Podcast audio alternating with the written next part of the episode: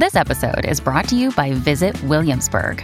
In Williamsburg, Virginia, there's never too much of a good thing. Whether you're a foodie, a golfer, a history buff, a shopaholic, an outdoor enthusiast, or a thrill seeker, you'll find what you came for here and more. So ask yourself, what is it you want? Discover Williamsburg and plan your trip at visitwilliamsburg.com. Hear that? Believe it or not, summer is just around the corner. Luckily, Armor All, America's most trusted auto appearance brand, has what your car needs to get that perfect summer shine. Plus, now through May 31st, we'll give you $5 for every 20 you spend on Armor All products. That means car wash pods, protectant, tire shine, you name it. Find out how to get your $5 rebate at armorall.com. Armor All, less work, more clean. Terms apply. Blaze Radio Network. And now, the Rabbi Daniel Lapin Show.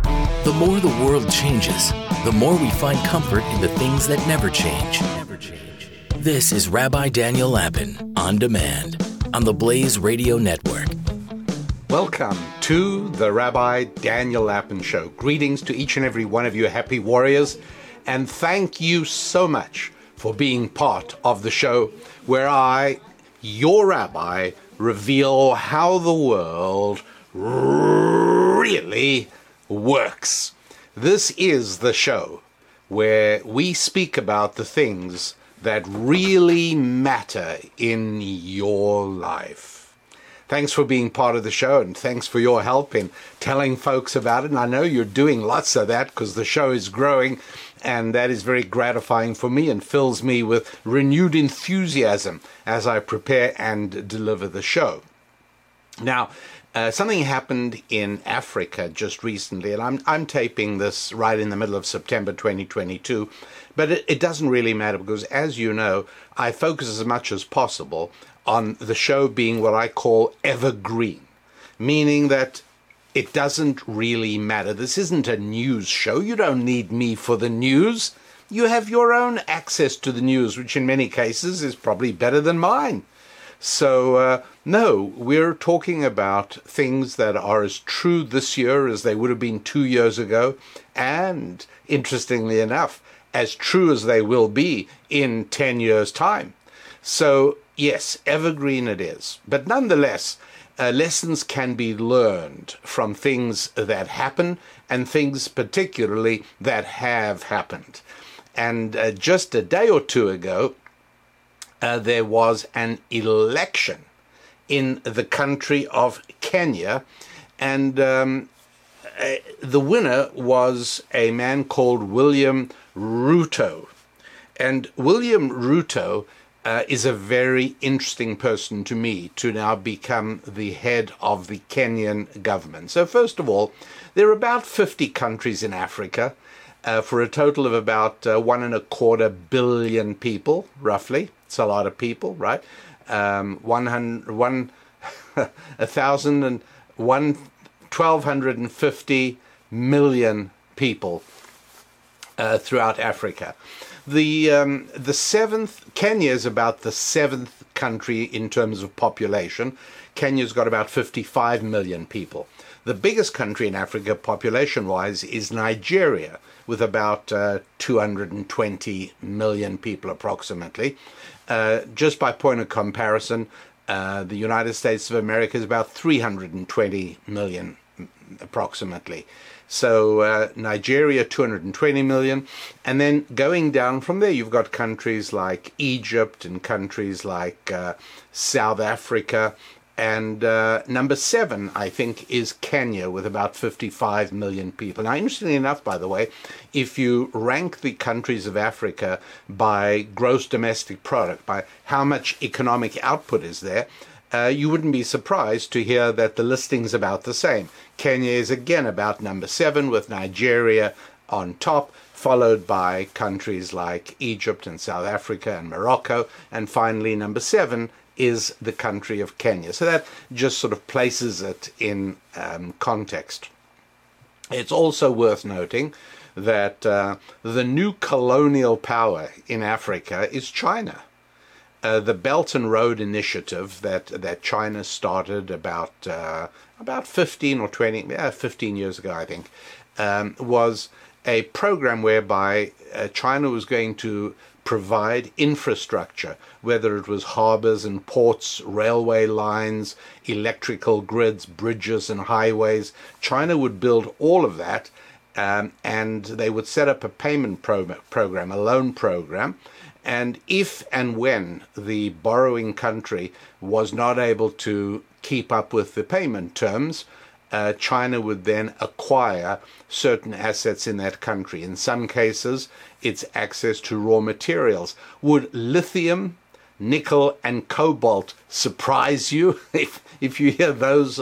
Yeah, this is a country that um, is a serious country, China. A very, very serious country, which is why it is that in last week's show, I actually raised the question about investing in a country that wastes absolutely no time, money, or resources on uh, diversity, equity, and uh, inclusion, wastes no money at all on climate and environment. Um, China is building uh, about 200 coal station, coal powered utility plants this year, which means they're also having to open about 150 new coal mines. So that gives you an idea of how utterly meaningless it is uh, when California rules that by 2030 there will be no more electric, uh, no more gasoline-driven cars. Only electric cars are going to uh, be what what are allowed to sell in in California. So be it. Uh, but you know this is sheer frivolity, and uh, it would be funny if it weren't so dangerous. But my point is, China is is growing and expanding. Uh, also, there are people who say, well, just you wait. Their economy is on the verge of collapse because uh, there is too much interference, there's too much Communist Party and governmental uh, interference. No, uh, that isn't altogether correct.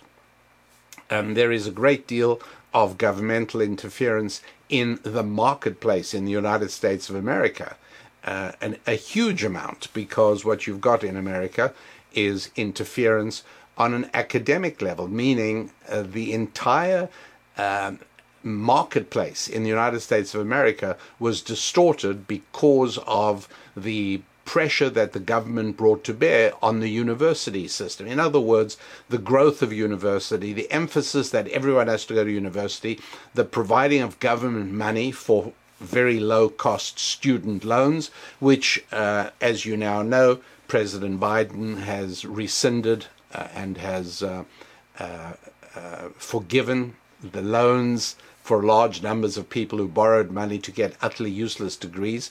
That's right. They now also because the universities are the hotbed of uh, equity, diversity, and inclusivity, and climate, and uh, gender, and all of these uh, fascinating things which have no reality to them whatsoever, um, the university systems have had to hire a great number of administrators. Today, uh, the almost every American university has far more administrators than it has teachers. And so this is a, a system that can't possibly work um, back in uh, during the Obama administration, I think it was 2015, Michelle Obama went on television and did this big promotion that was uh, echoed and replayed everywhere. How everybody must get a university degree and everybody needs to, and everyone deserves to get a university degree. Well, of course, uh, it made absolutely no sense whatsoever. And if you think about it, the uh, the the loan program actually um, can, comes out to be one of the most astounding um, money transfer programs in all of American history. Right? It's it's really extraordinary when you think about it. Uh, it's a way of taking money from taxpayers and giving it to university employees. That's really what it became. And if you think that's insignificant, then you don't know how many people are employed by universities. and you also don't know enough about the revolving door in the United States of America between government and university faculties. So uh, if you wonder who your real rulers are, those who influence your life, those who have power over increasingly arcane areas, details in your life are now in the control of government bureaucracies, then you are beginning to understand perhaps the connection between government and universities. Anyway, something else that happened, uh, not with Mrs. Obama, it happened with President uh, Barack Obama again during the summer of 2015. He traveled to Kenya and uncharacteristically, in a way, unfortunately, that has made so many people around the world uh, disdainful of the United States of America, uh, because this is uh, impudence of the highest order. He arrived as a state visitor. Uh, as a visitor of the head of Kenya's government at the time was a man known as Uhuru Kenyatta.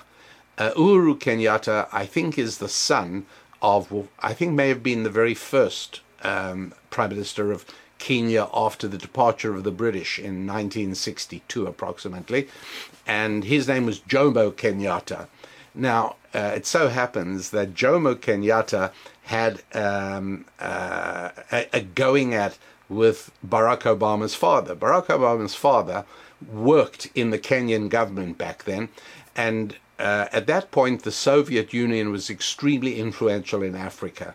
Uh, they were trying to do what China is now successfully doing, basically colonializing Africa in the wake of the vanishing European colonials of uh, uh, Belgium, England, uh, France, and Germany. Uh, France usually further north, but but also in West Africa.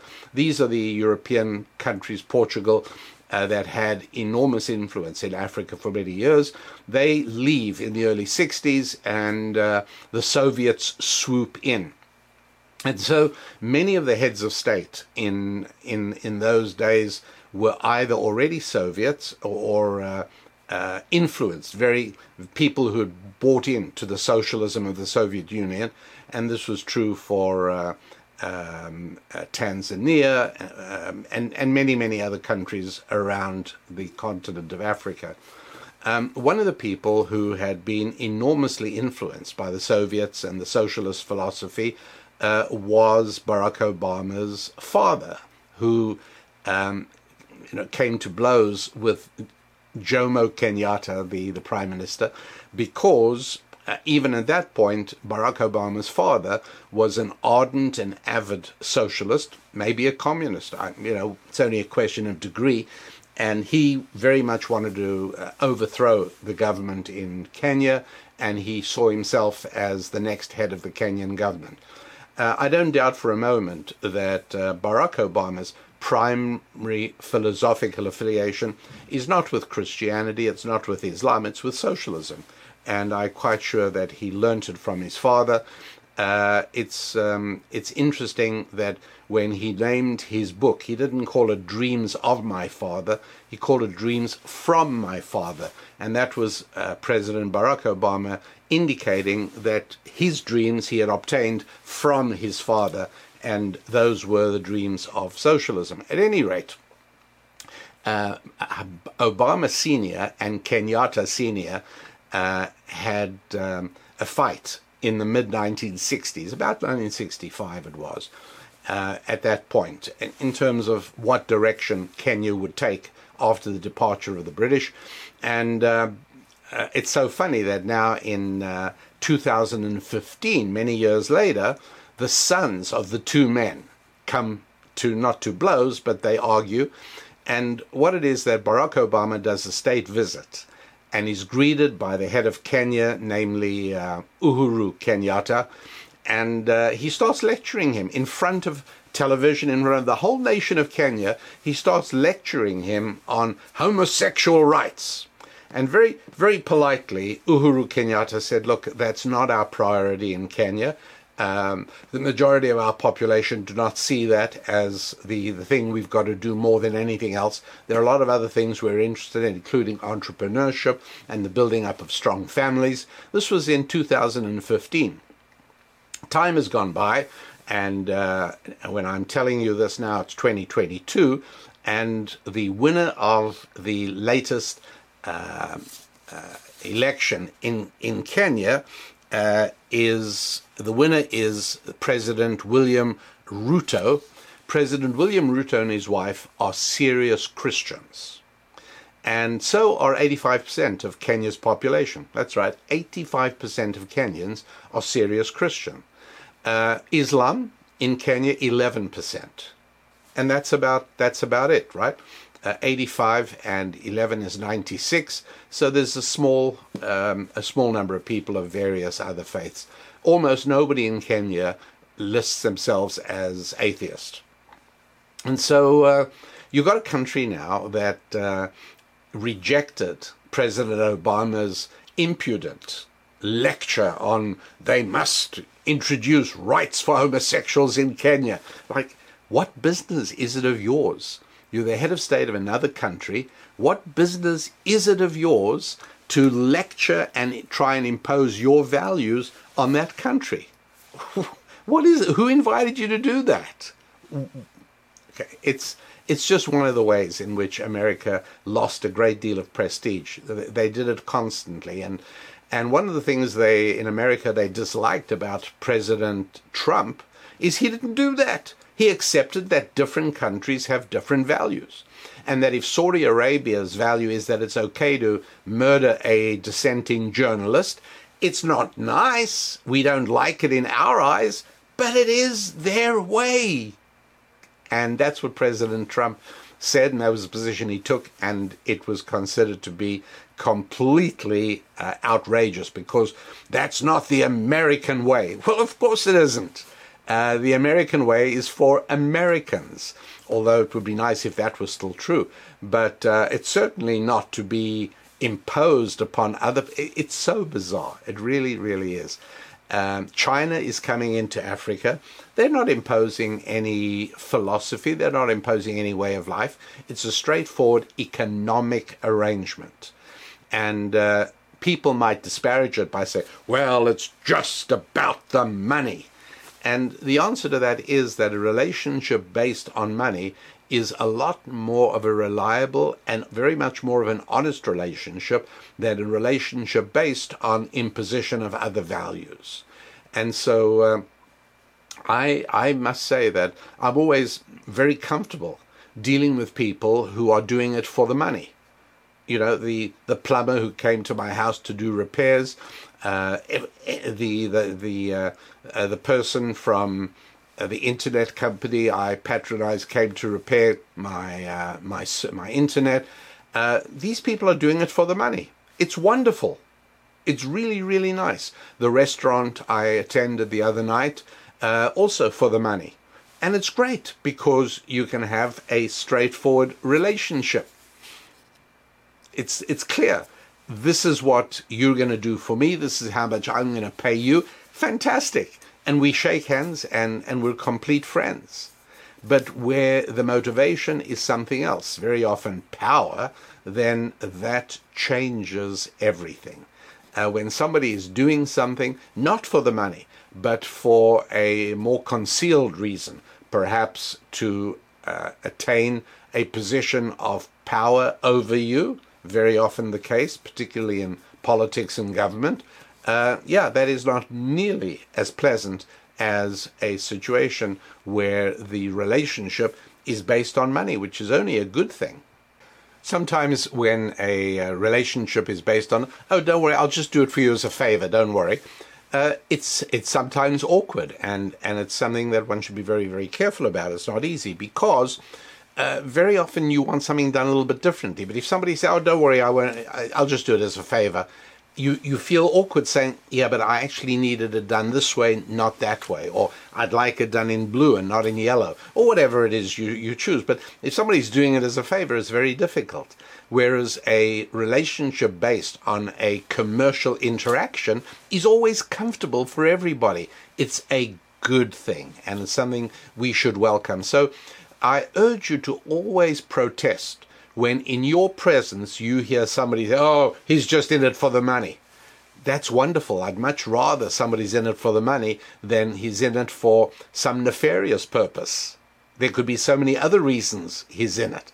Uh, money is a wonderful way of lubricating human interaction, and it's very positive, and you should have no compunctions about doing things for money. You should have no awkwardness about naming your price when you are doing a service for somebody else. Now, I'm not saying there's never a time for courtesy, there's never a time for compassion, there's never time to indeed uh, do somebody a favor out of friendship. There's nothing wrong with that at all. But don't confuse that with professional relationships, which means that it's a relationship based on money, a very good and wonderful and positive thing. Now, uh, the um, the next thing that we have to talk about, because again, it's it's part of the uh, uh, the disturbing trend that any happy warrior needs to contend with. Whether you are in Kenya, as many, many, many of our happy warriors are, and to all of you um, watching and listening from Kenya right now, God bless and uh, thank you for being a Kenyan happy warrior. Uh, the um, uh, there there are several uh, cities or towns in, in Kenya with which I'm familiar from when I lived in Africa. Nairobi, of course, I've been in several times. Uh, down at the coast, there was a wonderful coastal town. It's, it's been a number of years since I've been there. It was called Malindi. And uh, then, of course, the main uh, coastal area, Mombasa, and the seaport. Anyway, a lot of Chinese involvement there as well. The original railway through Kenya, and Kenya has uh, a very interesting uh, topography. Obviously, there's a low coastal plain, but uh, the land rises and there is a fairly high area of Kenya as well. And so, building the railroad through Kenya, which the British did uh, between the two world wars, I believe it was, or maybe I'm not sure, uh, early on, either at the end of the 19th or early 20th century, was quite an undertaking. And uh, only it, it, it, was used until recently when the Chinese replaced it with a more modern line. But uh, until then, very much so. And, and today, of course, well, as I said, uh, China is colonizing Africa. Financial relationships, to be sure, and um, well, we shall we shall see what happens. But uh, China is certainly acting very much in its own economic interests. And uh, in China, if people buy electric cars, it'll be because they want to, and not because the government is forcing people to do that.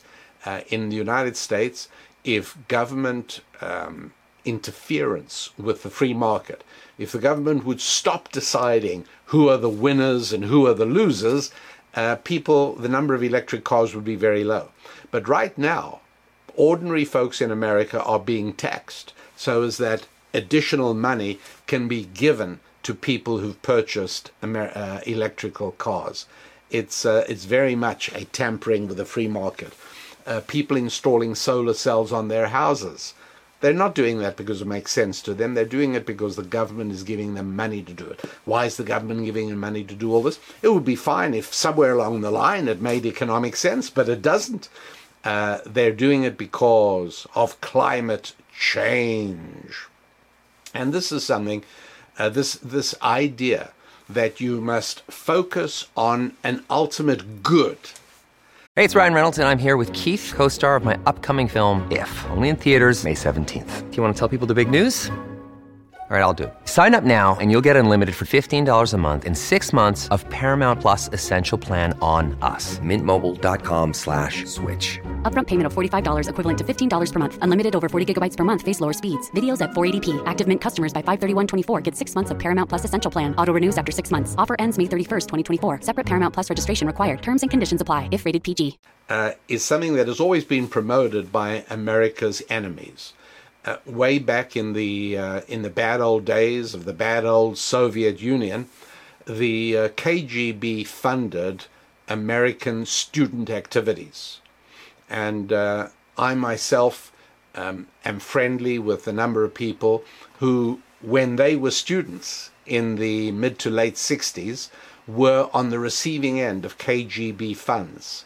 Subterfuge and, uh, and unofficially, they were receiving large amounts of Soviet money to organize students into anti Vietnam War protests. Yeah, that was being promoted by the Soviets. And today, uh, there is a great deal of foreign influence in the United States of America pushing the climate agenda.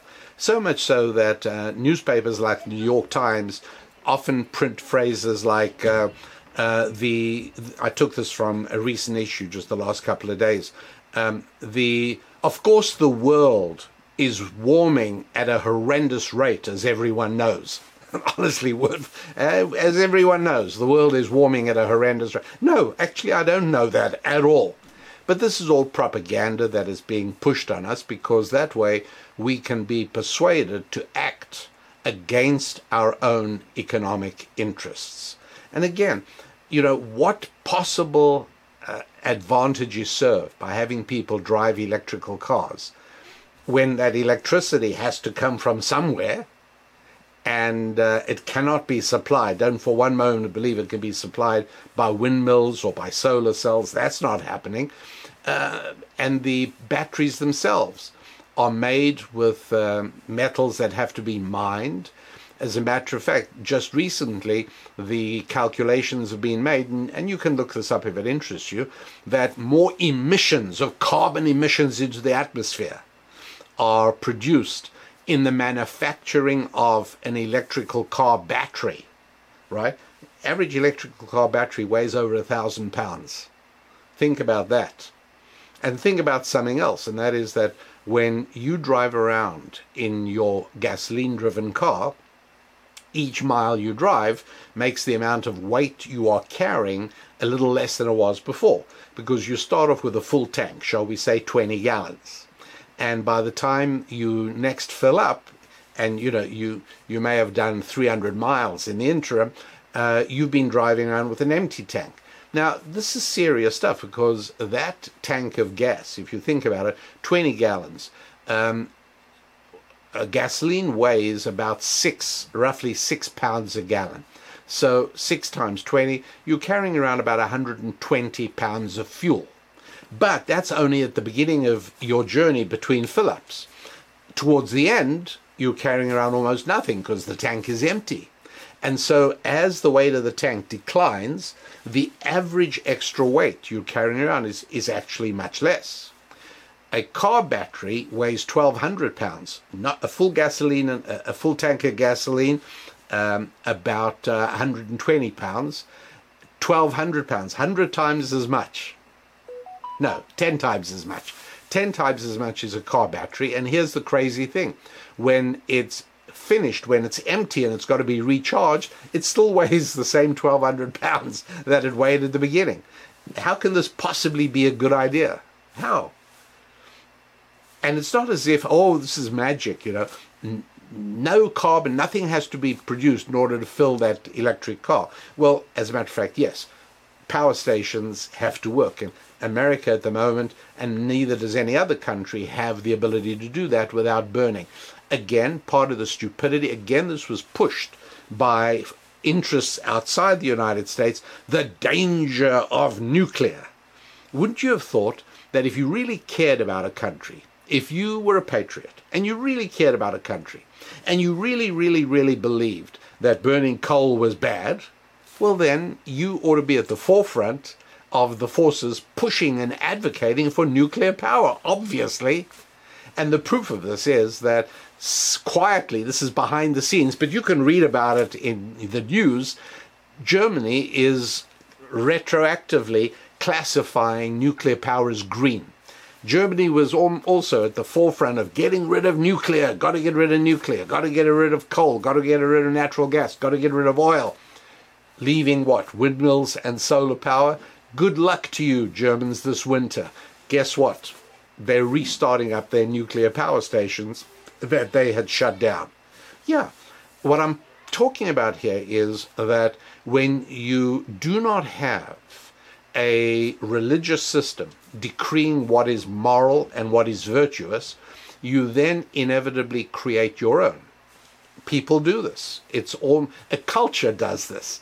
Uh, you yourself may not necessarily be doing it, but that doesn't matter. Millions of people operating in concert doesn't mean that every single person does the same thing as every other person all the time.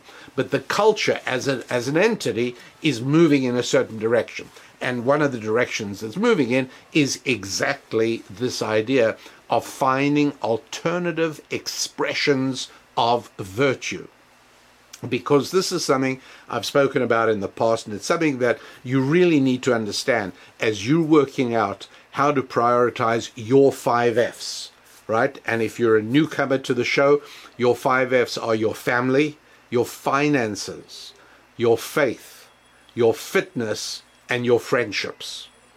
Those are the five things needed for a healthy, productive, successful, fulfilling life.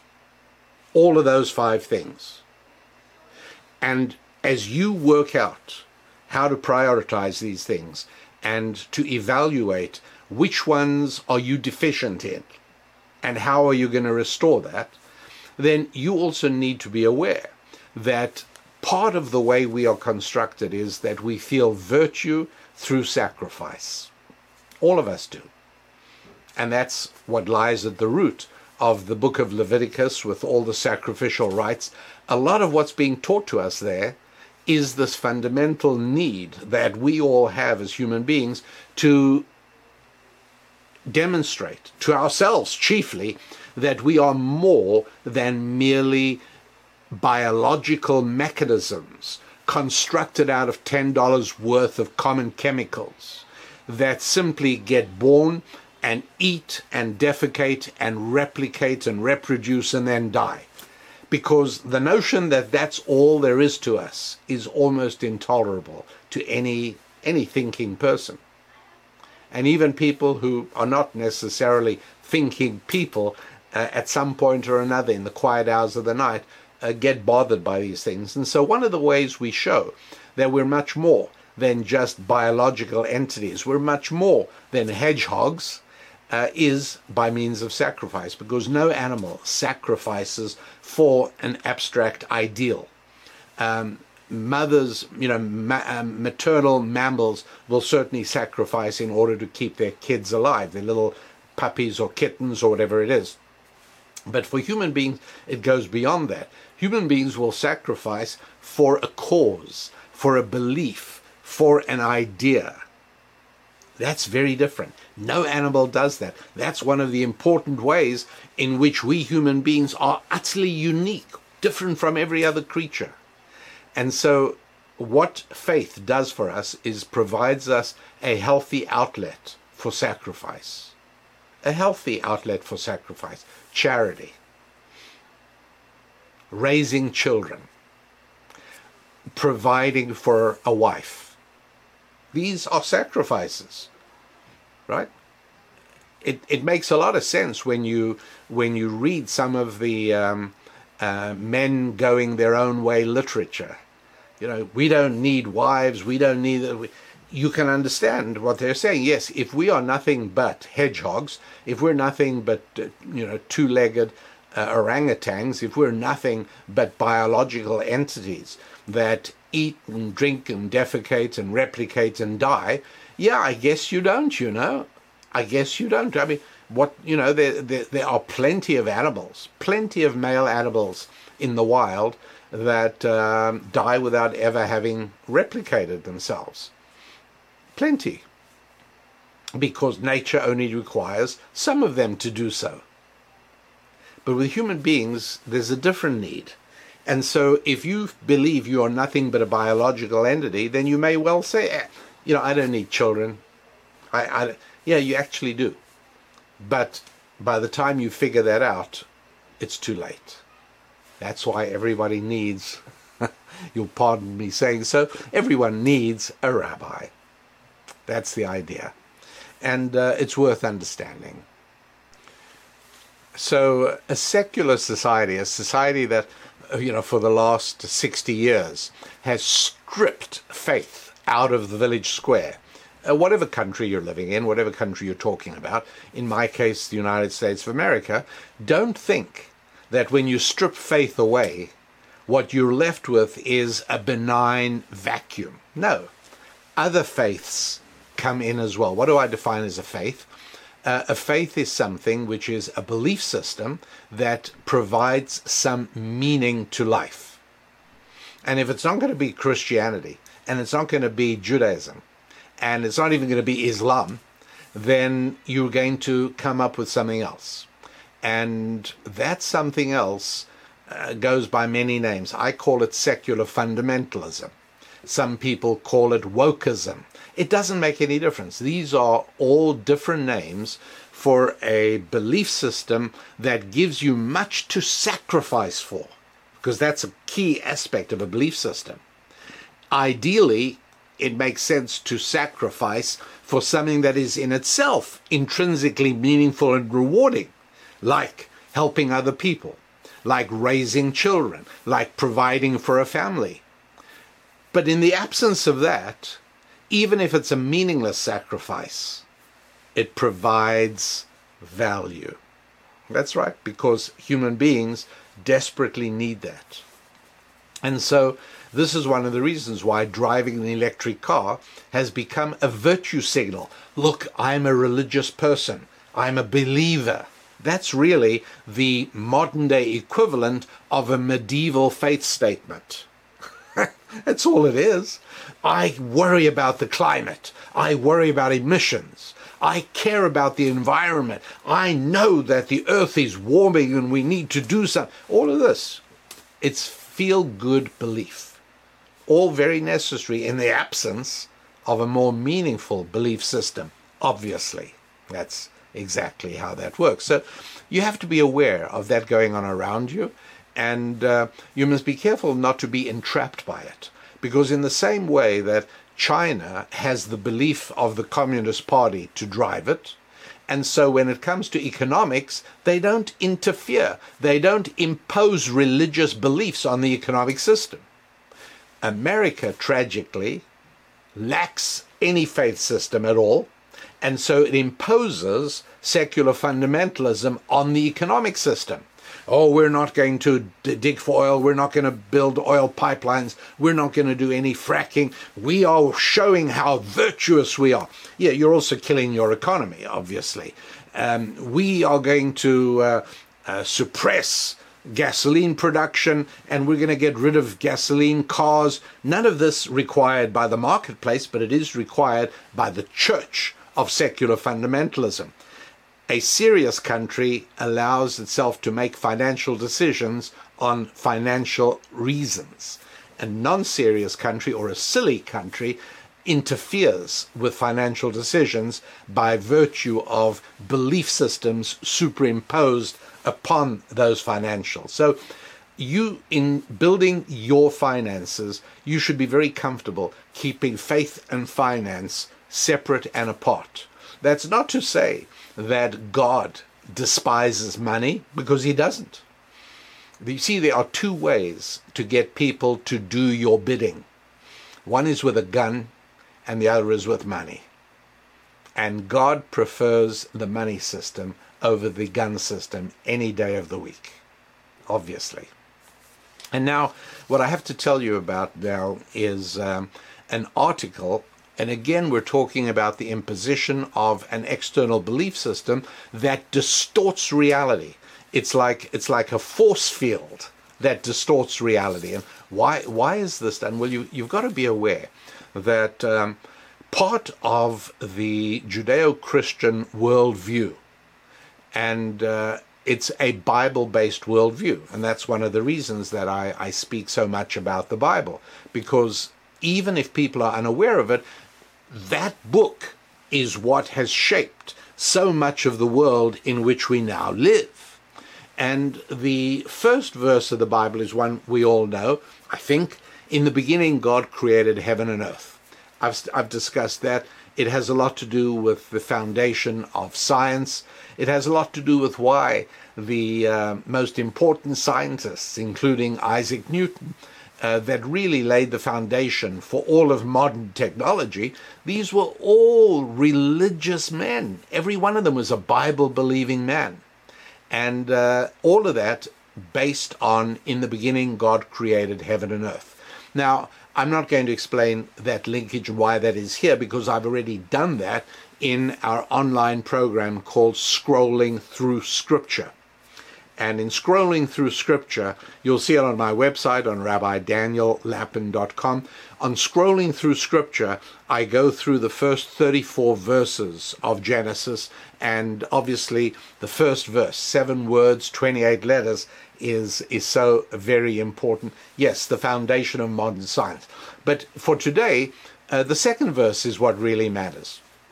And the second verse is, uh, uh, and the earth was chaos and uh, turmoil, and there was darkness over the face of the deep. A very difficult and impenetrable verse if you don't have access to the original Hebrew, which is why everybody needs a rabbi. And I humbly submit my candidacy to be yours. And um, and that second verse is an example of why everyone needs a rabbi. And uh, uh, the earth was in chaos and turmoil. What that is telling us is that um, the natural state of affairs is chaos, disorder. We have a scientific term for it called entropy. And one of the most important principles that you really have to understand if you really want to know how the world really works, well, that would be the second law of thermodynamics. And the second law of thermodynamics, um, I'm going to present it in non scientific terms, but it's just as true. Very often, in ways that I don't know, my workspace, my desk here, which I deliberately don't want you to see because it becomes chaotic. Now, never have I walked in here and seen it magically clean and clear and ordered. And I say to myself, when did that happen? That never happens. But I often walk in here, sit down, and say, oh, this desk needs to be tidied up. When did it get so chaotic? Well, yes, it's like your children's bedroom. Or, uh, or like your garden, which gets filled with weeds if you don't do anything about it, or anything deteriorates. That's the second law of thermodynamics that things move towards chaos. Why? Well, because that was the original state. So don't ask what produces chaos. Ask what produces order.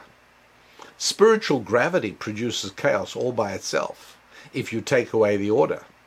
And so, what was God's plan, and what are we being uh, directed? And I lay this out in, in considerable detail. I spent 10 hours explaining those 34 verses in scrolling through Scripture. And uh, it's all important in terms of understanding how the world really works. And uh, the second law of thermodynamics is that God has a world of complete chaos and turmoil, and then he starts putting it right. And he starts separating things out because fundamental to order is separation this belongs here. This you see those pile of papers doesn't belong there. It belongs here, but these papers belong somewhere else. Oh, that pen that the pen doesn't go with the papers. It goes where your pens, your writing implements belong, etc., etc. And so that's what God is doing. Uh, the the earth and the water and the heavens and waters above and waters below. All of the this is the beginning of extraction of order out of chaos, and then God finally creates human beings and tasks them with continuing this job of converting the world from chaos into order. And it's no accident that the religion of secular fundamentalism is exactly the opposite of Judeo Christian Bible based religion. And so, whatever direction the Bible moves us, secular fundamentalism pushes in the reverse direction. You remember I mentioned that the first verse of the Bible has a lot to do with the emergence of scientific development. You've really got to ask yourself why is it that Boyle's law about pressure and volume and Maxwell's analysis of electricity and um, Newton's laws of motion and Einstein's study of uh, uh, of of the world of gravity and uh, nuclear power. Why did all that happen in Bible-based countries? You know, why did none of it emerge from Madagascar?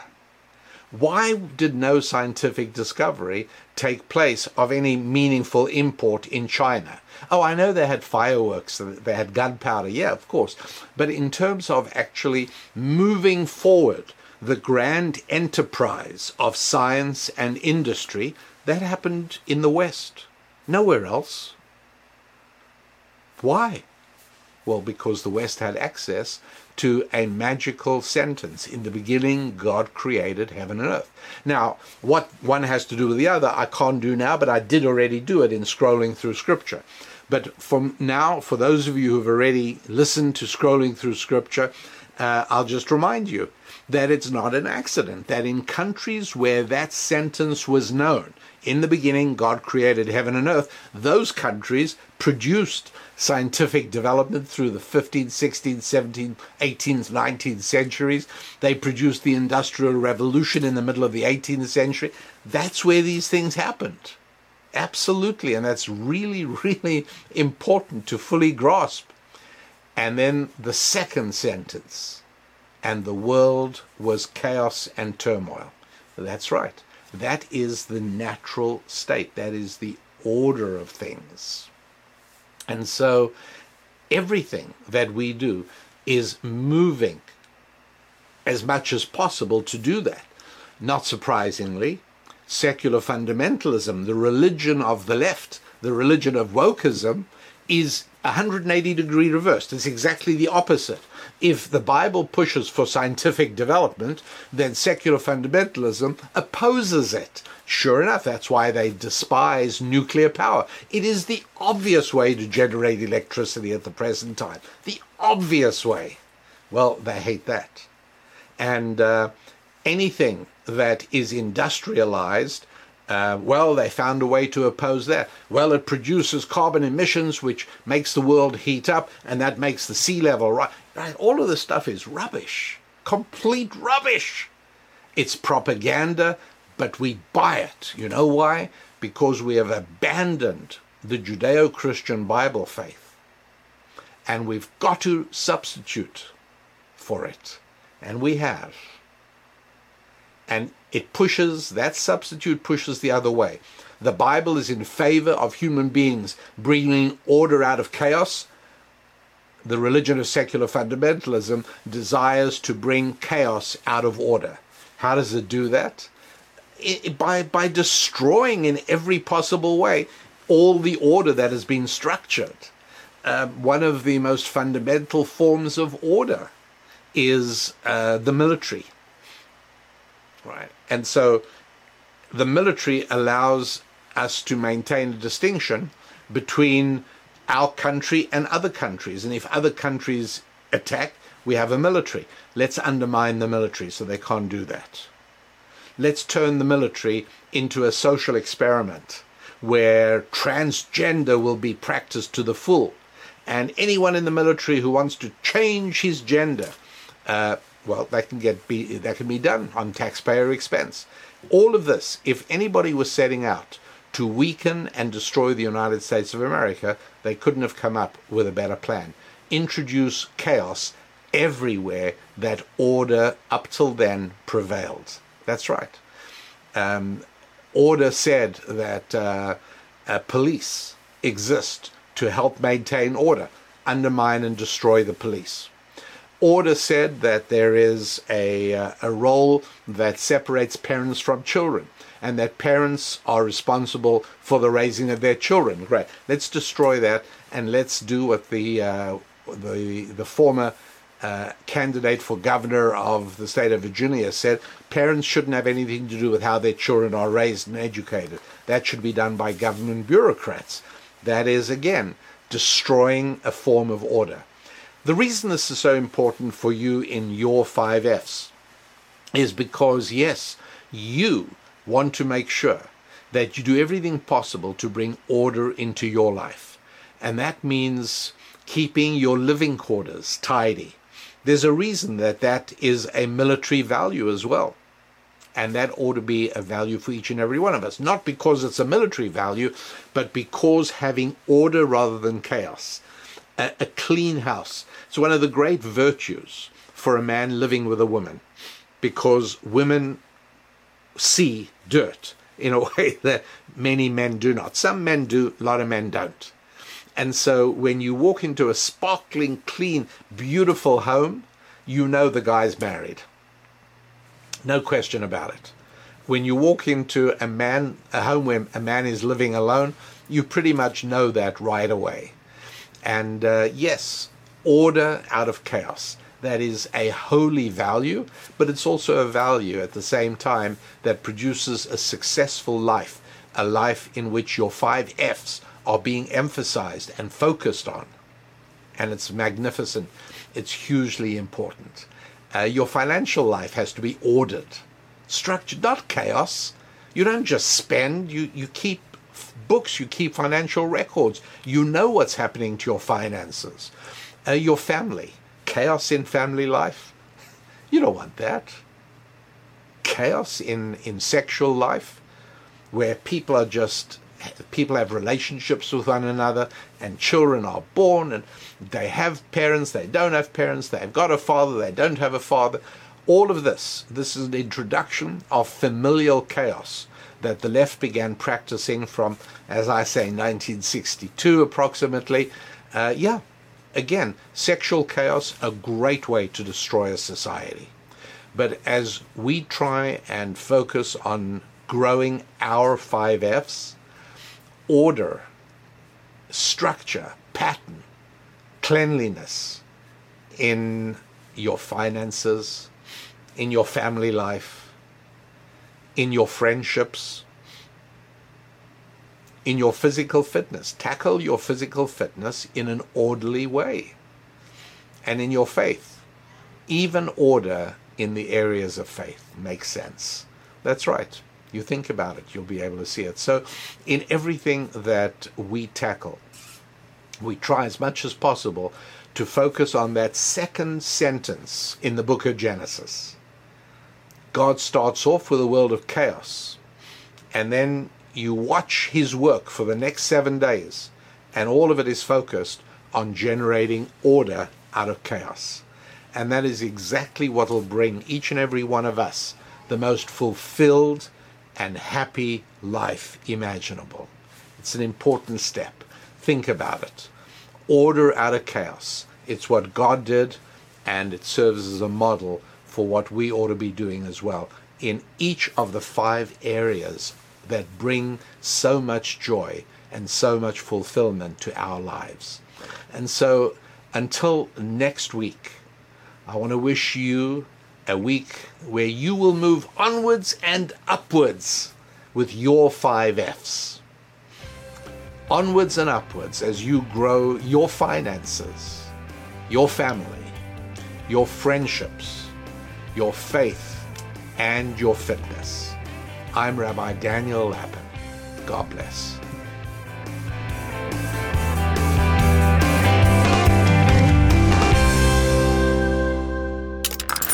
Stream and subscribe to more Blaze Media content at theblaze.com slash podcasts.